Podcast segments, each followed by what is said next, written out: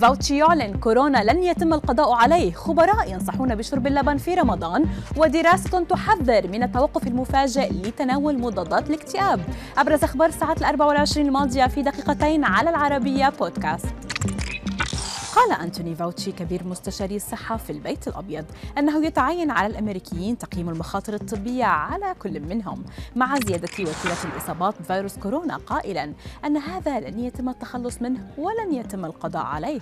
وأضاف فاوتشي أن ما سيحدث هو أننا سنرى أن كل فرد سيكون عليه أن يقوم بحساباته الخاصة بشأن مدى الخطر الذي يكون مستعدا لتحمله.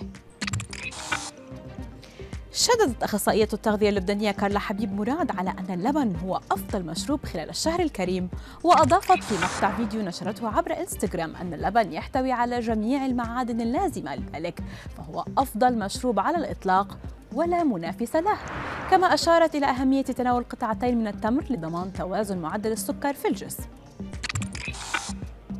هناك أطعمة يجب إضافتها إلى مائدة إفطار رمضان لمرضى الأنيميا وفق ما أوصى به خبراء التغذية.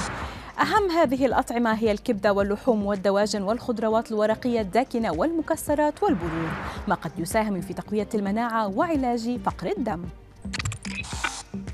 دراسة أمريكية أجراها المعهد الوطني للصحة النفسية كشفت أن توقف الشخص فجأة عن تناول مضادات الاكتئاب الموصوفة له. قد يعرضه إلى آثار غير مرغوب فيها مثل الانفعالات والعدوانية، نوبات الهلع، الأرق، أعراض تشبه الإنفلونزا والدوخة والصداع.